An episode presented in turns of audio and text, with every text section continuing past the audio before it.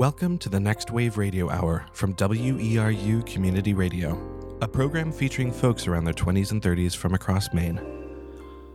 I'm your host, Pepin Mittelhauser, and I use he, they pronouns. In this show, I hope to provide you with unique perspectives of life from the next generation working to create the future they hope to see.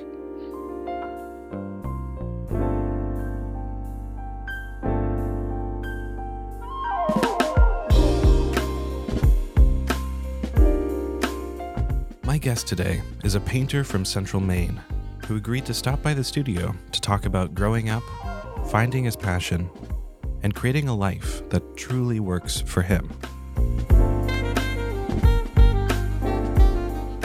Oh, sure. Um, my name is Nathan Allard, and I'm a painter. I live in uh, Somerville, Maine. Do you want to share a little bit about you know where you came from, how you got to where you are, you know what your your where you grew up, kind of that Sure. process? Yeah. Um, so I, I grew up in a small town called Somerville, Maine, and um, it's a very, very small town, 300 to 500 people, depending on what season of year you're in. Um, so uh, the place that I grew up is a, it was a hunting camp that my grandfather um, he bought in I think it was the 50s or 60s, and then my family's kind of slowly renovated it and um, you know remodeled it over the years. But uh, my experience of growing up in Maine was very like outdoors, woodsy kind of experience. So um, I was homeschooled also, and so a lot of my time was spent just out in the woods, uh, collecting things, and um, you know, being in nature and being kind of absorbed in that. So that that certainly has had an effect on the uh, the type of art and the type of uh, work that I do. Um, Were you homeschooled all the way up through high school? Yes, yeah, all, all the way through high school. Yeah. Um, early earlier on, I you know most all kids draw and paint and you know do little crafty kind of things. Um, so I, I did a lot of that, and most of my interest in art has come in like spurts, if if that makes sense. Like oh yeah. from a young age, it hasn't been like I want to be Van Gogh. You know, it, it hasn't been like that. Um, it's just been certain things that have interested me for a while, and then move on to other interests, and then it's been a recurring interest. You know, all growing up through high school, and then uh, towards the end of high school is when I got a little more serious about it. Um, I would uh, when I was like 16, 17, I did a lot of um, painting and I'd enter them in uh, the local like agriculture fairs, um, like the Windsor Fair, Common Ground, and Skowhegan Fair. And um, they were certainly no great works of art.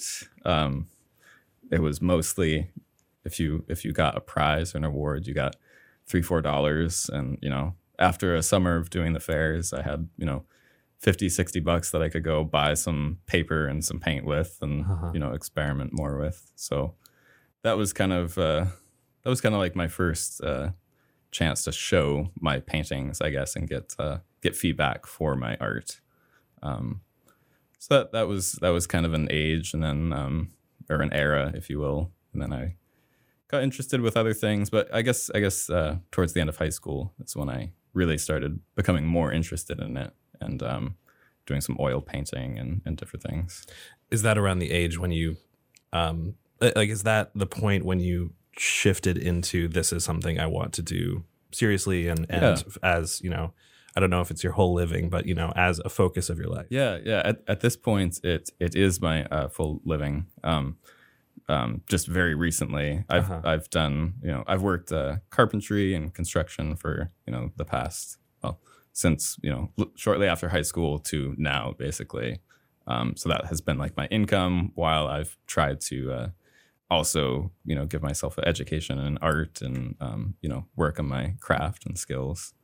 But that's uh, yeah, that, that was the point where, you know, end, end of high school, you're kind of contemplating, all right, now what? You know, what, what could I do with my life? And art was something I was interested in, but it was one of those things. It's like, well, it's probably not a career, you know, to, to be made, uh, you know, being a painter is more of a, a hobby kind of a thing. Right. So- That's definitely what we're told. you know? yeah, right. Well, that's, that's kind of the, the perception of it Yeah. um, most of my exposure to art was through like art history books, and so a lot of it I wasn't too aware at that point of much contemporary art, and so to me, artists and painters were people who were all dead, and Right. you know people who lived hundreds and hundreds of years ago. Yeah. So it didn't really didn't really think of it as like something that people still did, if that if that makes sense. you know? yeah. Not in such a, a grand sort of, you know, Right. famous fashion. Right, Yeah. yeah. Yeah. For sure. Did you go to college or did you contemplate going to college? I did during that uh, period contemplate going to college, but um, it was it was one of those things where I wasn't quite like I did want to pursue art, but also thinking of art not as a like a profession where you could make a living. To me, it seemed a little silly to try and go to college for art to not make a living at it. Right. so um, so I uh, I started doing uh, construction and carpentry, and because I could uh, I could do that, and in the the job that I took, I was like a I shortly became a, a, a carpenter's apprentice, and so I was very uh, very happy to be making some money and uh, learning a skill, and uh, you know being able to to learn something and get a education and get schooling of sorts while making money. So yeah.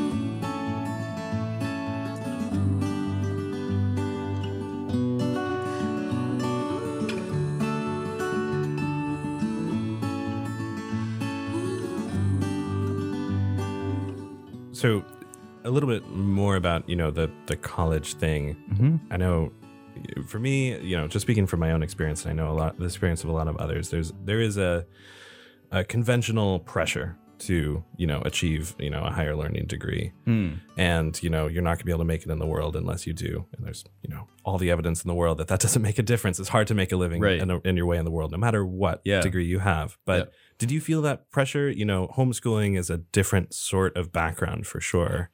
But did you feel that pressure, external pressure of needing to achieve something like that? Yeah, I, I, I guess I felt some pressure in that way. Um, college seemed very foreign to me, not um, not growing up with a conventional education. So it was def- it was definitely something that seemed intimidating, and so I think that's maybe some some reason why I also you know didn't go to college. But um, yeah, a going a- any of the arts, I feel like you know you, you can go to college for them and you can learn, but uh, sometimes it's sometimes it creates a unique perspective to not do things the conventional way and then you have your own your own things to say and your own perspective on life that might be not as um, you know institutional or as conventional so Mm-hmm. Yeah. Do you feel like you missed out on anything by not, you know, having a public school experience or a college experience? Yeah, that, that's a that's a good question. Um, certainly in like academic areas, I, I feel as if I missed out some on not having a, a more formal education or college education, um, and certain things I found along the way just with my uh, giving myself a education in art.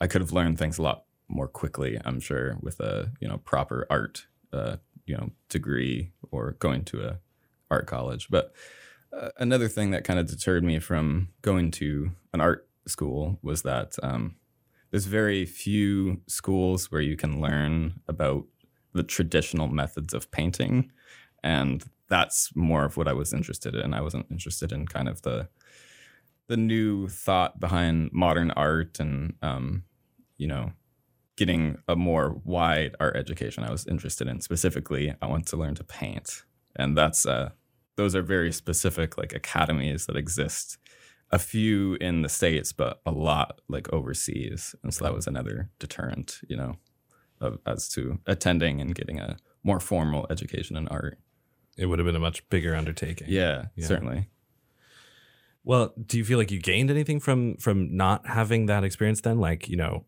taking maybe the longer way of of learning about your the art you want to be making, but doing it in your own way. Yeah, I, I definitely think I, I gained from not having a conventional, uh, you know, education in art. Um, being able to bring and incorporate a lot of, uh, you know, my own history and my own experience of the world, and then also being able to experiment and um, trial and error and figure out what I like, what I don't like, and you know, figure out what my interests are. And everyone, everyone's you know view of the world is unique, and so I think the more that you can preserve that view of the world that you have or where you came from, I think it's uh, I think it only serves to make your art um, more personal and less uh, you know less conventional.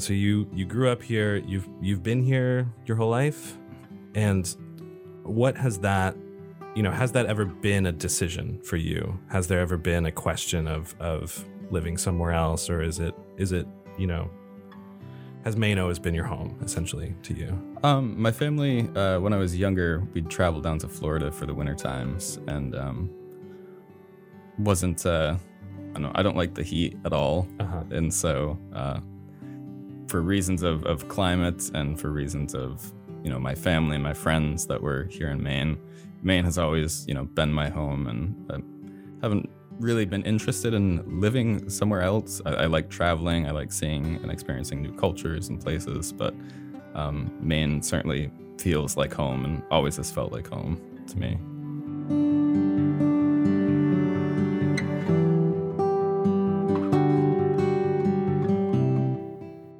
Is Pepin Mittelhauser, and this is the Next Wave Radio Hour from WERU.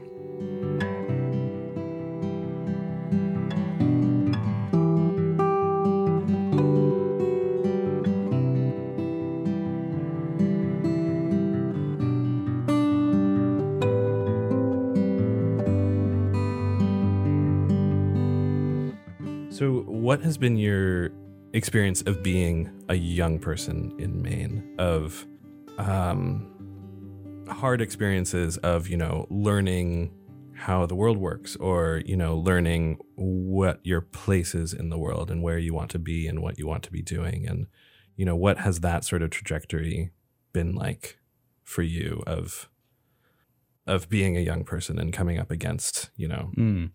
obstacles? Yeah.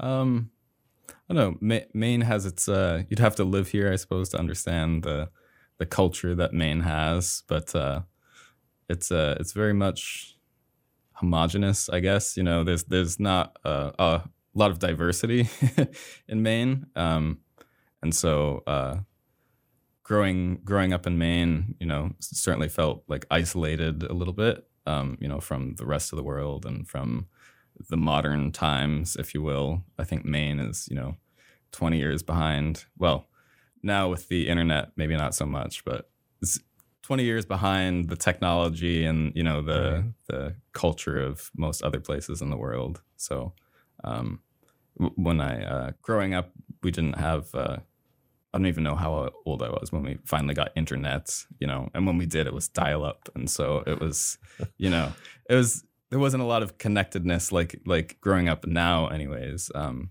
you can be a lot more connected to different things that are going on in the world. Um, I definitely feel that. I had a similar thing of I grew up off grid and I grew up homeschooled as well, you know, all the Mm. way through through high school. And growing up in the middle of the woods with, you know, internet that required you to not have access to a phone, you know, Yeah, that sort of thing. And it Yeah. took forever to load anything. oh, yeah. Um, it was definitely, you know, at the time I for sure didn't know what I was missing out on. Right. Yeah. you know. you just don't even know. It's uh, yeah, it's only in retrospect you really understand Right. you know what you missed. Yeah.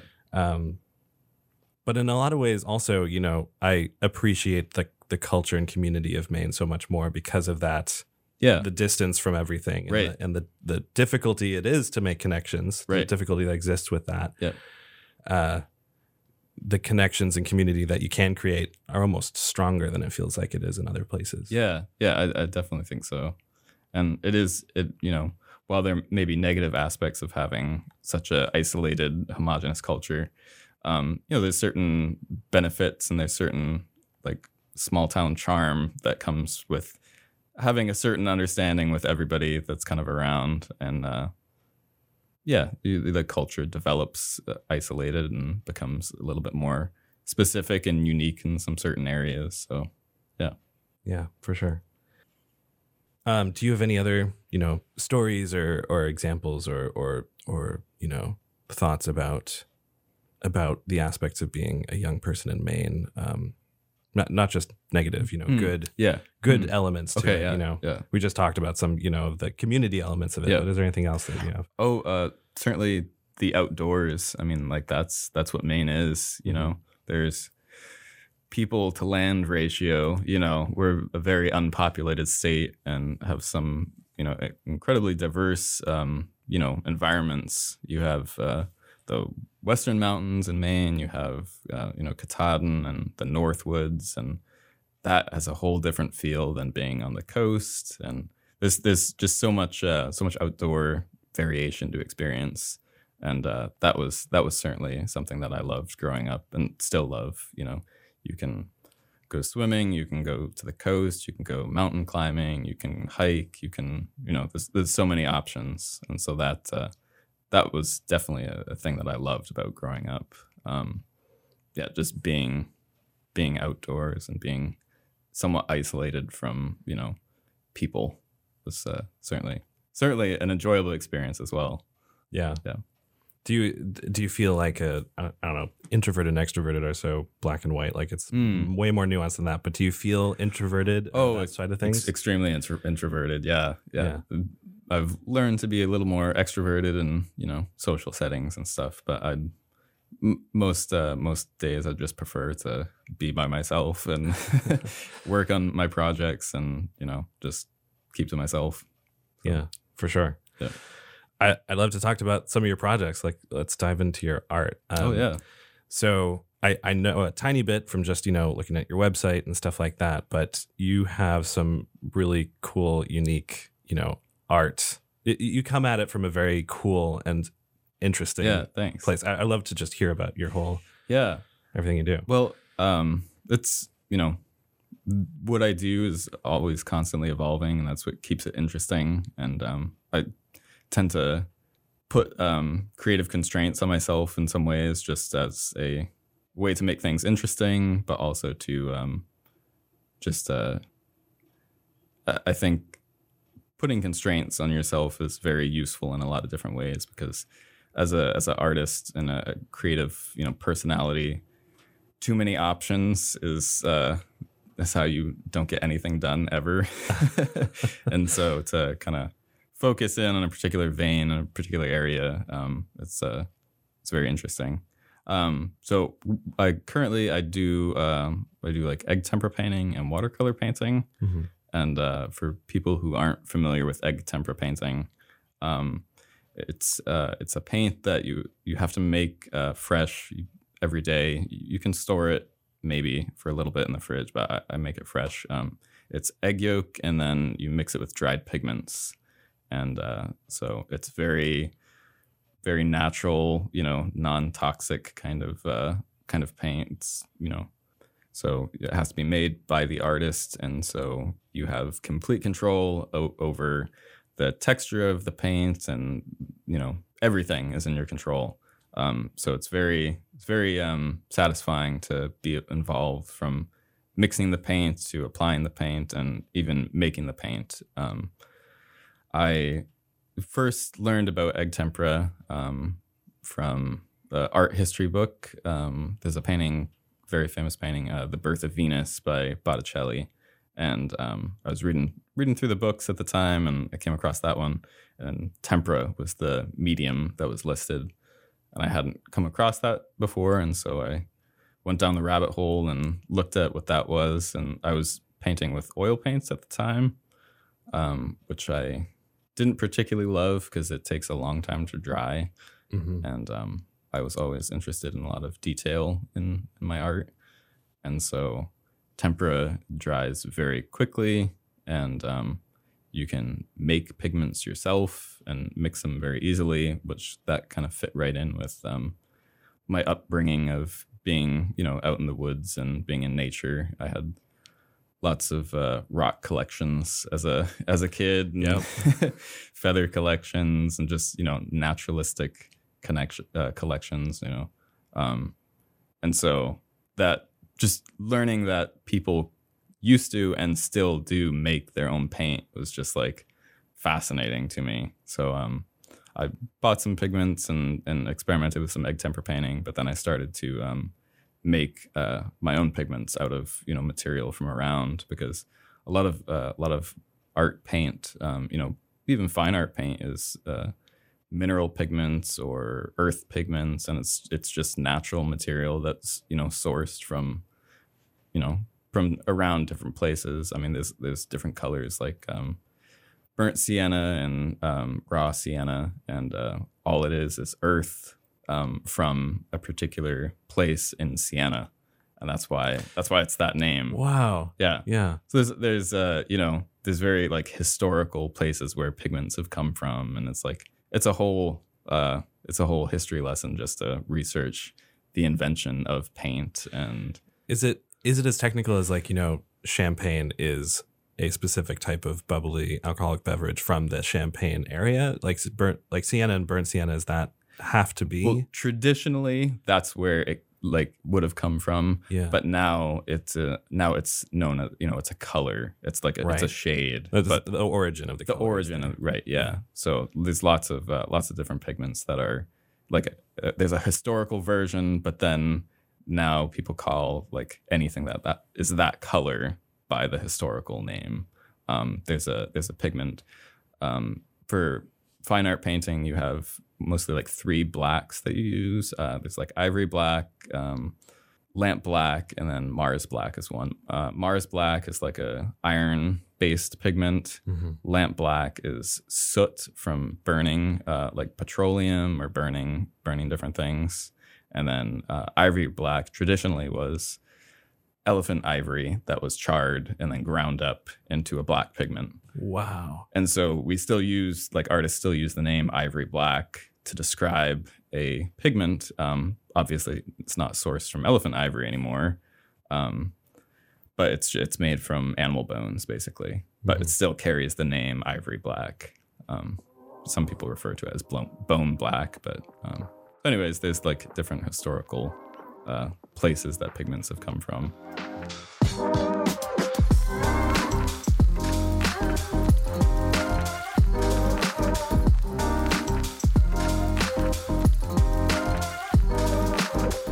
My name is Pepin Mittelhauser, and this is the Next Wave Radio Hour. You're listening to my conversation with Maine painter Nathan Allard.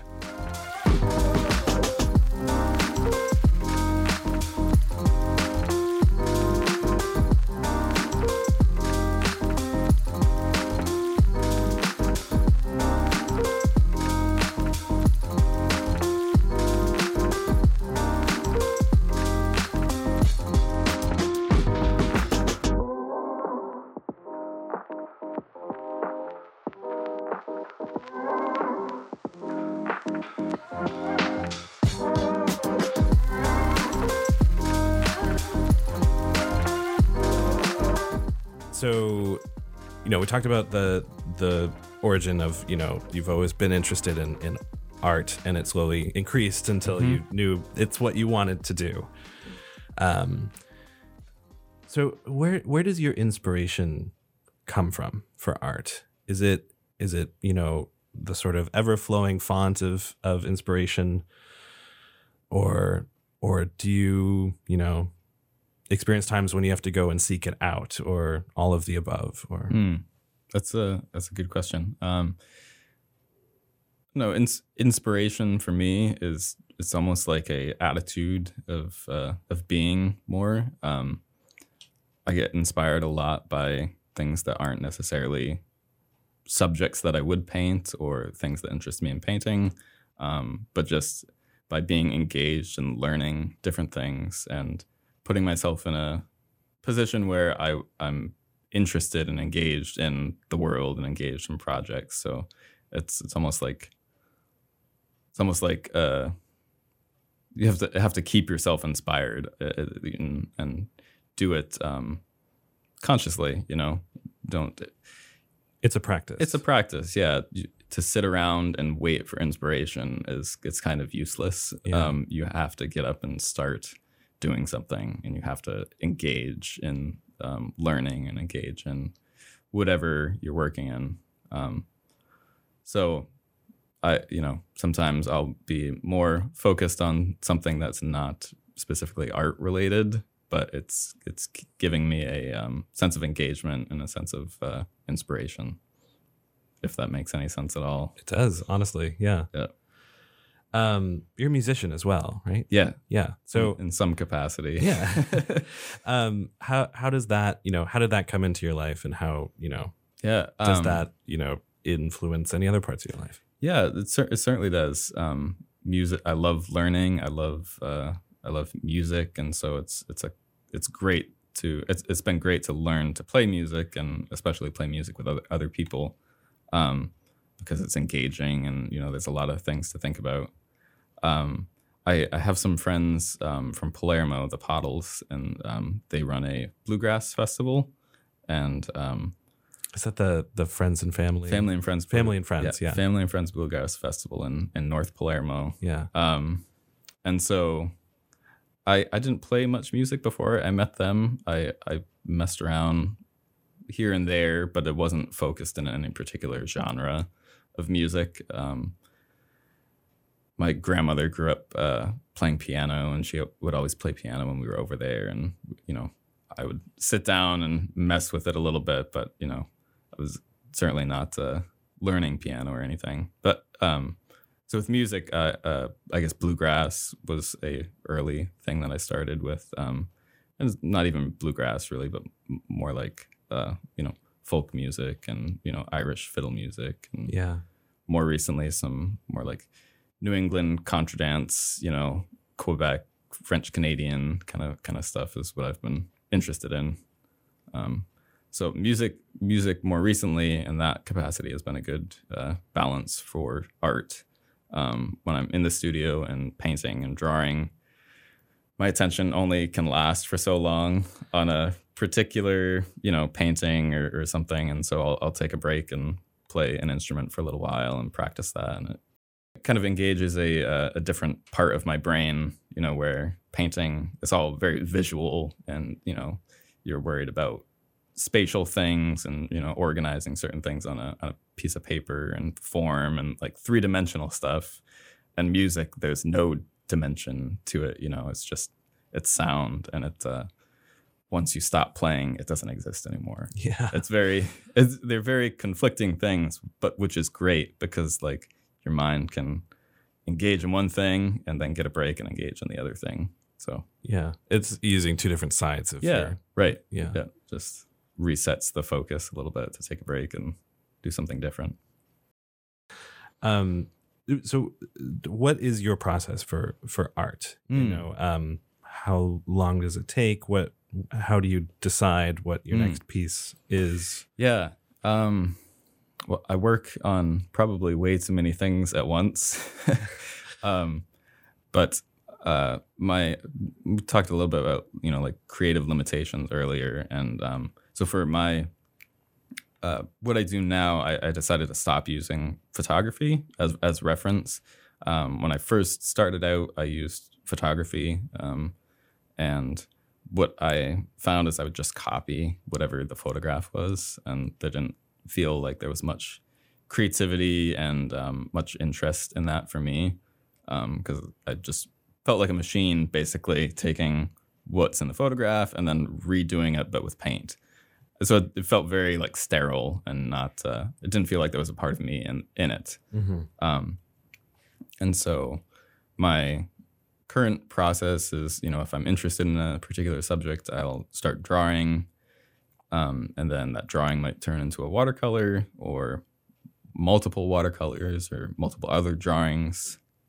And then when I have, um, when I feel like I have enough uh, information from my preparatory studies and drawings, I'll then work on like the tempera version. And uh, then that is what I'll normally do in the studio. Sometimes I will do tempera outside, but mixing the paint outside is it's a little a little uh, cumbersome and and Mhm. difficult, and the sunlight can sunlight and air moving can dry out the paint way too quickly, and so Right. it's not as practical as drawing in watercolors outside. Um, some of the stuff on your website too, you were talking about how, you know, there are pieces that you do where you incorporate your subject matter into the Mm. painting itself. Mm. Can you talk about that a little bit? Yeah, yeah. So um, similarly with the creative constraints on um, not using photography, I mostly uh, try and create and use all my own pigments. Um, I substitute certain things here and there. Um, Maine is a great uh, it's a great spot to make a lot of earth pigments and, and different neutral colors, but we don't have um, we don't have natural material that you can really make a bright blue or a bright red out of. So I'll substitute uh, I'll substitute uh, a more commercial, conventional pigment um, for a bright color sometimes. So just learning learning about how pigments are created and what pigments are made out of. There's plenty of opportunity to take earth or different um, you know wood and turn it into charcoal and different materials from like an area and then make paint out of it. And so that's um, that's been something that I I have no rules about having to do it. It's just something that if uh, if there's something if I feel really connected to a particular area or a particular place, I'll try and gather some material from there and incorporate it into the painting.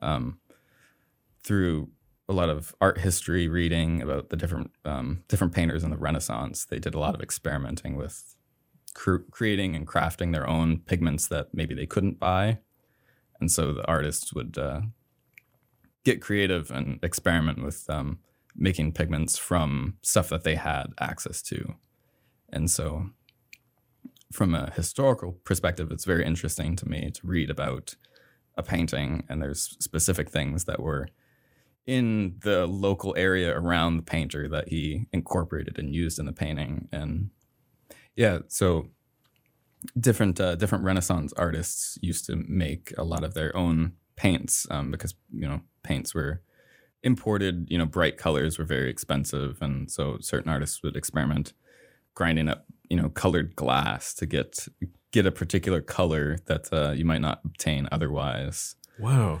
and so um, that's very interesting to me just as a historical giving historical context to a painting and it kind of like ties the painting more specifically to the area that it was created and you know the artists who created it and so that type of thing interests me and that's why that's why I like to incorporate you know material from the area and just you know material from the greater area of Maine and you know Do you have any specific stories or, or examples of, of pieces you've done?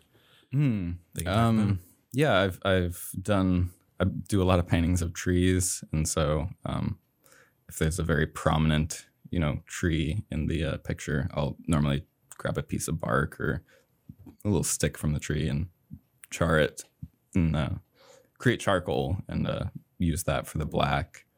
Um, but there's there's a painting I, I did um, that. Uh, well, there's a there's a place called Kokadjo, which is up by um, Moosehead Lake, and um, my since I think the first time I went up there with my friends, I was like eight, but it's their it's their family's camp, and and they go up there every summer, and so I've been going up there for years, and then as I started painting, I'd you know paint when I went up there during the summertime, and um, at first I was just doing watercolors and drawings up there, but then when I started doing tempera painting, I decided to try and do a painting using only, you know, material I could find up there at the camp. So it'd be like a molecular, you know, version of that area, but, you know, put on canvas or not canvas, but a panel, put on a panel, and um, so I used a piece of the cabin and I charred that for the charcoal, and then used a lot of different stones and rocks from the you know lake shore for the other different colors. And so this is a very very personal painting for me, just because I look at the paint and you know it's a it's a painting of the cabin, but I look at the paint and I know exactly what everything is, and I know like it's it's the cabin, but it's also like physically the cabin, and it's also physically the rock rocky shore and you know the earth from around that land and stuff. And So it's it's just like it's a little artifact of that area. Yeah. So So I, I'm really curious about this because I, I I don't know anything about this in the sense of I'm not I'm not a visual artist. I'm a musician, if anything.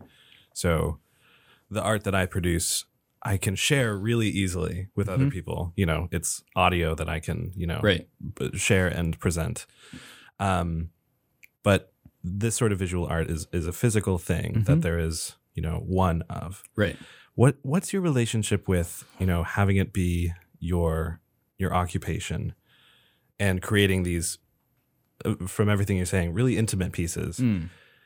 and selling them and you know parting with them and spreading them across the world you know i'm sure some of it's you know bittersweet or or something i can only imagine but Right. you know Well, um, you know, to be an artist means that you're trying to support yourself with your creativity and with your with your craft. So that does mean letting go of things. And uh, Mhm.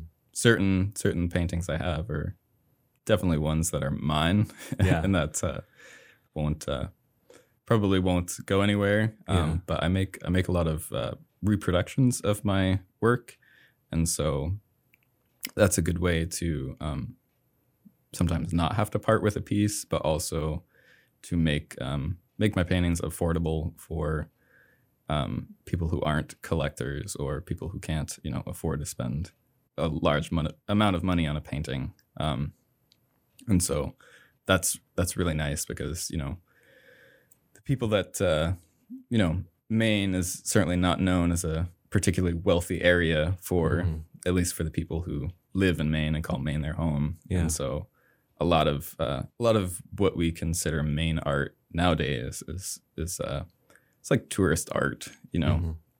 it's made to cater to the people who can, the out of state people who can come to Maine and afford to buy it.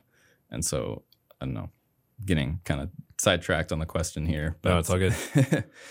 but um, that type of art doesn't really, no, it doesn't really seem to represent what I understand as Maine.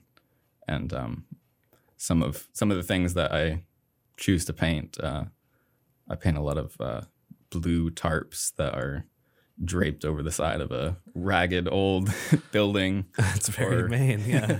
or a wood pile, which to me is extremely Maine. Yeah. And um, certainly not in the taste of any uh, rich out of stater that would like to show their friends their painting of Maine, you know. the, so the blueberries and lobster buoys. Right, yeah.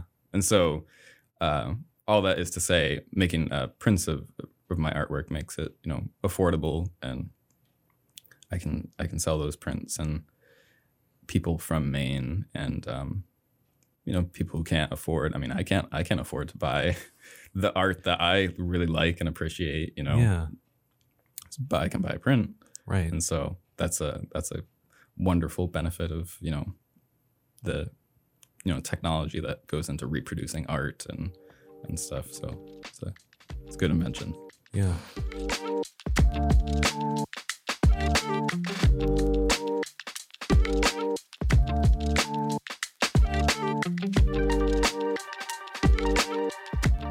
You're listening to the Next Wave Radio Hour. I'm your host, Pepin Mittelhauser. You're hearing my conversation with painter Nathan Allard.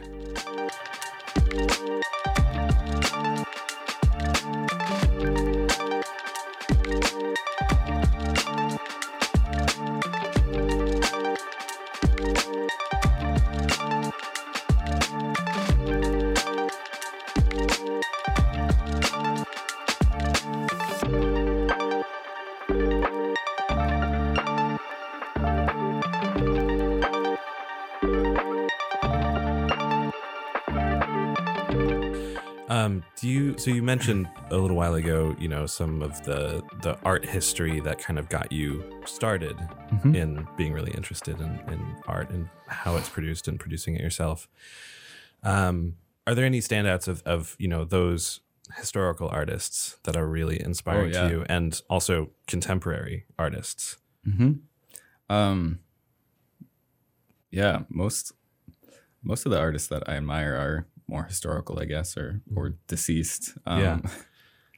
But uh, certainly um, Albrecht Dürer, who was a German artist and printmaker. Um, I think he was born in Nuremberg in the uh, know, 1400s, somewhere around there he he did a lot of very detailed um, watercolors and um, drawings that are just uh, they're just stunning to me. His his attention to species accuracy and like botanical accuracy is just it's astounding to me Wow. because it's so it's it's so old but um it's just so accurate you know? He, he has this little it's just a little sketch. It's not it was wasn't even a finished painting but it's called like turf of grass or something. It's just it's just a little piece of grass that shows there's plantain there's dandelion there's clover there's like very specific botanical plants in there and they're all accounted for. There's no there's no just uh, you know random little bits of green or you know botanicals that you can't identify. And so i don't know that that's his his attention to detail is certainly uh, very uh, very inspiring to me.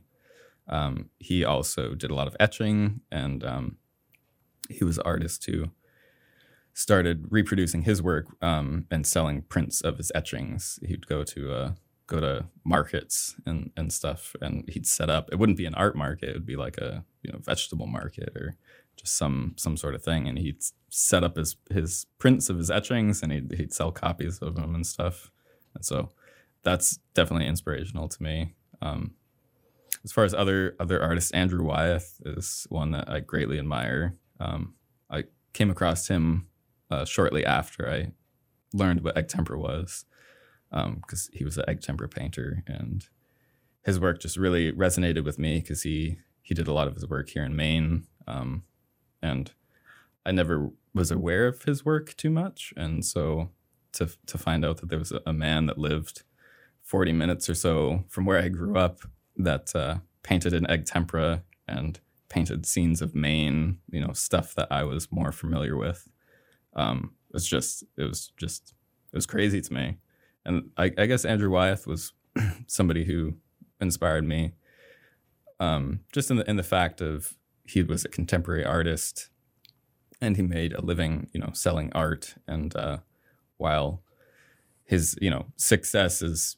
probably unmatched by most anybody, you know, in the modern world, but um, it made it seem like uh, choosing painting as a profession was something that was still possible and something that people still did and not just like a you know a historical thing.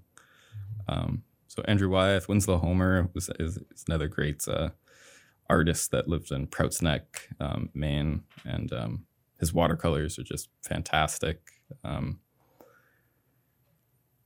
there's uh, a japanese block printer Hokusai um, the he did the famous it's like the great wave uh Right, painting. Yeah. or it's not a painting it's a block print. Yeah. he did that along with uh i think there's like 36 other it- it's it's a larger suite of uh it's like 36 views of mount fuji. And so there's 36 you know individual views of the japanese landscape that all have mount fuji in the background. And that's just one of the you know the great wave is one print from that series so he is he was he's quite an inspiration to me. Um, he did that print when he was like in his 60s or 70s, and up until that point, um, he considered everything else that he had done like insignificant. And so it's very encouraging to think that you know an artist could do you know not even begin to touch their best work until they're 70 you know 60 70 years old so hopefully i have a lot to look forward to Yeah. um, and then there's a as far as inspiration with painters um, there's a group of russian artists called the Peredvizhniki. Um, that translates to the wanderers or the travelers, and they they um,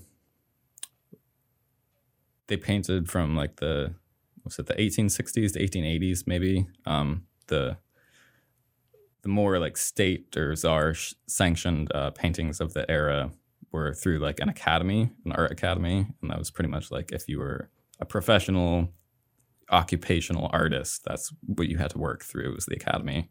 They broke off from the academy and started their own kind of school of painters, um, and they focused more on the landscape of Russia and not um, not paintings of the czars and the bourgeoisie and like you know the rich people. Um, they painted you know the peasants and they painted the the forests of Russia and like Russia as a landscape and not as a you know not so much uh, to do with politics, you know. And so they they set up their own group of um, painters and they did traveling art exhibits all around Russia, and um, so they're just their subject matter of uh, of what they painted is greatly inspiring to me, but also just their kind of their ethos of breaking off from like the the more widely accepted state sanctioned art and you know creating something that was is like art for general people and not uh, not something that's only understandable with a degree in art and you know modern theory so mm-hmm. yeah. does your art mean more to you than just being the piece of art that it is uh, is there more to it than that essentially yeah I, well what um, you know what the general public sees with art and with painting is the the finished piece. You know that that's what they see. Yeah. And um, for the artist, you know, like the finished piece, that's the that's the end of the artistic pursuit. And it's it's great to finish something, but it's also kind of um, you know it's it's much more about the exploration that leads to the finished piece and almost less about the finished piece and so when you know when when artists get together and talk about things they don't talk about their finished paintings they talk about how they paint and what inspires them and their tools and techniques that they're using. And so that's that's the kind of stuff that's interesting to artists that uh, you know people don't don't understand i suppose you know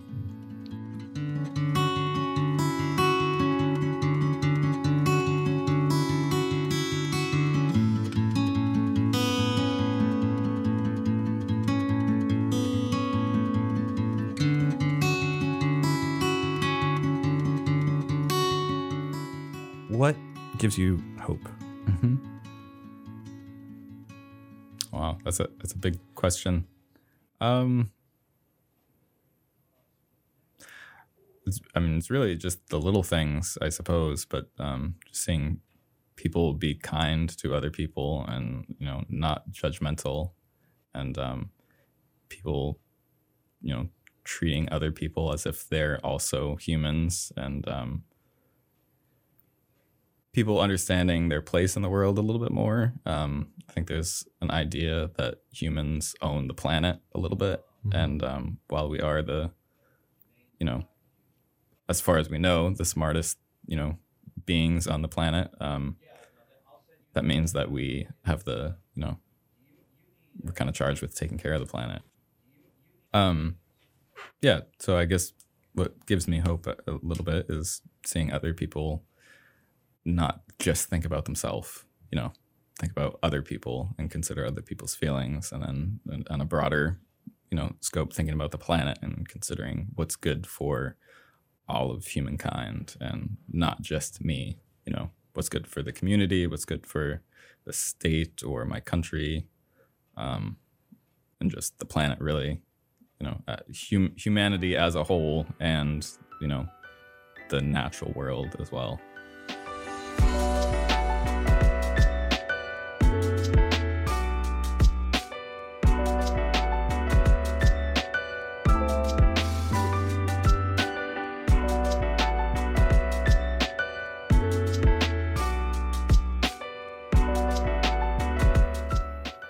Um, I usually end the conversations with um, uh, one question, um, which I'm going to sort of combine with another question hmm? um, in this context of so is there is there something that you know now that you wish you had known uh five ten years ago whatever period of time ago that Sure. might have helped you back then and kind of in the same context do you have advice for someone who is an aspiring visual artist Yeah. or artist of any kind Yeah. that um you know stuff that other uh, advice other people gave you during your process Yeah. that helped you Um, or anything like that I guess something I could have benefited from that I know now that I, you know, could have implemented and used, you know, when I first started painting.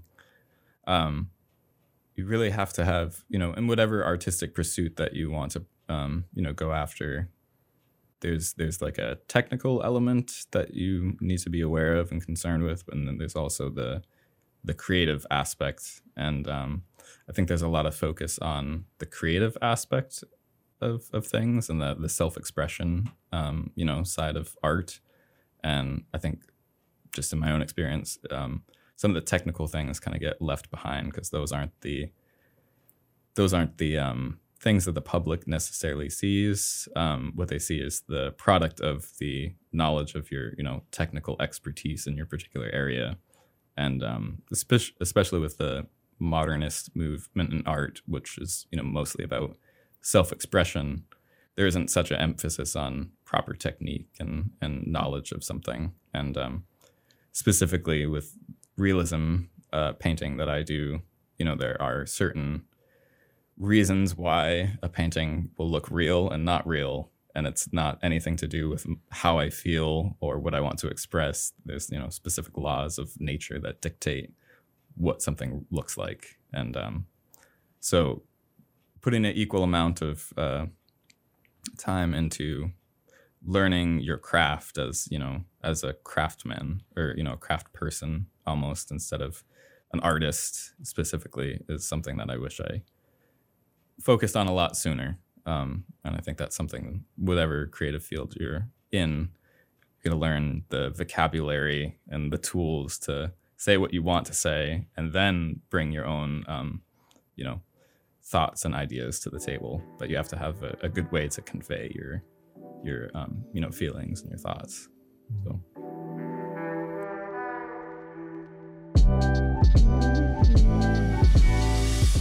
Lastly, do you want to mention, uh, you know, your website or, or where people can Oh, find your art and sure. learn more about you? Sure. Um, you can go to my website. Um, it's nathanallardartist.com or um, I don't know if people are still on Facebook, but I do have a Facebook page that I check twice a month, maybe if I'm lucky. um, but uh, Instagram also Nathan Allard Artist. You can you can find me there, and I check that a little more than twice a month. So Yeah. you can keep up to see what I'm doing on Instagram. Probably the best way. And do you have any regular, you know, annual shows or stuff that you, you Um, bring your art to? I, I always have my stuff at the Common Ground Fair, which is a, is a wonderful place. Um, great, uh, just the whole mission of the fair is fantastic. Their commitment to sus- uh, sustainability and uh, just local, you know, agriculture, local craft, local everything. It's great. Um, so the Common Ground Fair, I'm always there, and then um, I have different shows periodically, and maybe uh, maybe I'll have one this fall. We'll see.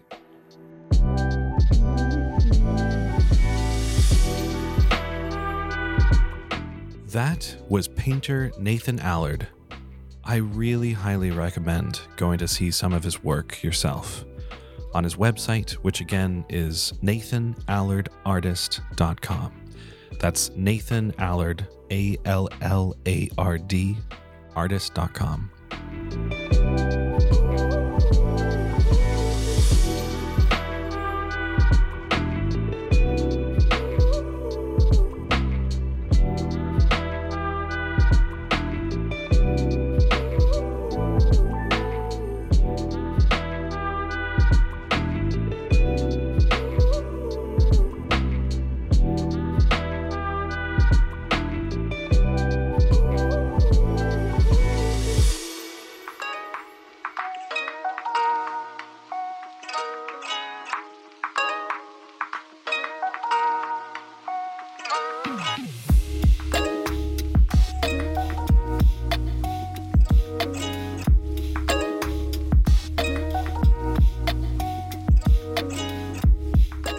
Before I end the show, I wanted to briefly mention a bit of news that I haven't yet shared on the program. The Next Wave Radio Hour was awarded a Maine Association of Broadcasters award last year. It was first place in the locally produced program category. It was a huge honor and definitely a good reminder to me personally of the importance of the work this show is trying to do in getting the experiences and voices of young people out there in the world, and the appreciation and support that exists for this work. I want to thank everyone who has helped, supported, participated in, and listened to the show. You are the ones that make this possible.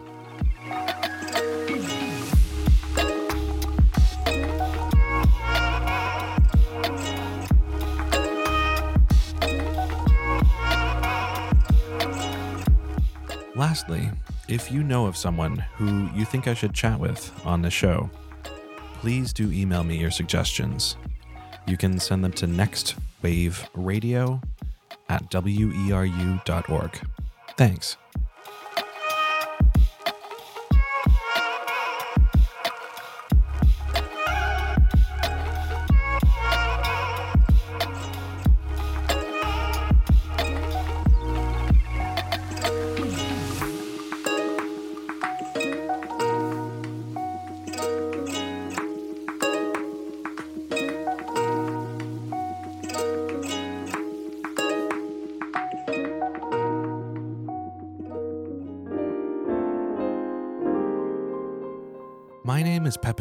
Mittelhauser, and this has been the Next Wave Radio Hour from WERU Community Radio. I want to give a huge thank you to my guest today, Nathan Allard. You can find links to his website and Instagram page in the archived show notes at weru.org. Thank you also to the Maine Community Foundation for supporting this program. Our theme music is by Zeke Sacaridiz. You can find the archive of this and every other episode of Next Wave at weru.org and as podcasts on Apple Podcasts, Spotify, and pretty much everywhere else you can get podcasts. If you'd like to get in touch, you can email nextwaveradio at weru.org. I would absolutely love to hear from you. Next Wave Radio Hour airs on the fourth Thursday of every month at 4 p.m. Until next time, take care of yourself. Okay? Okay.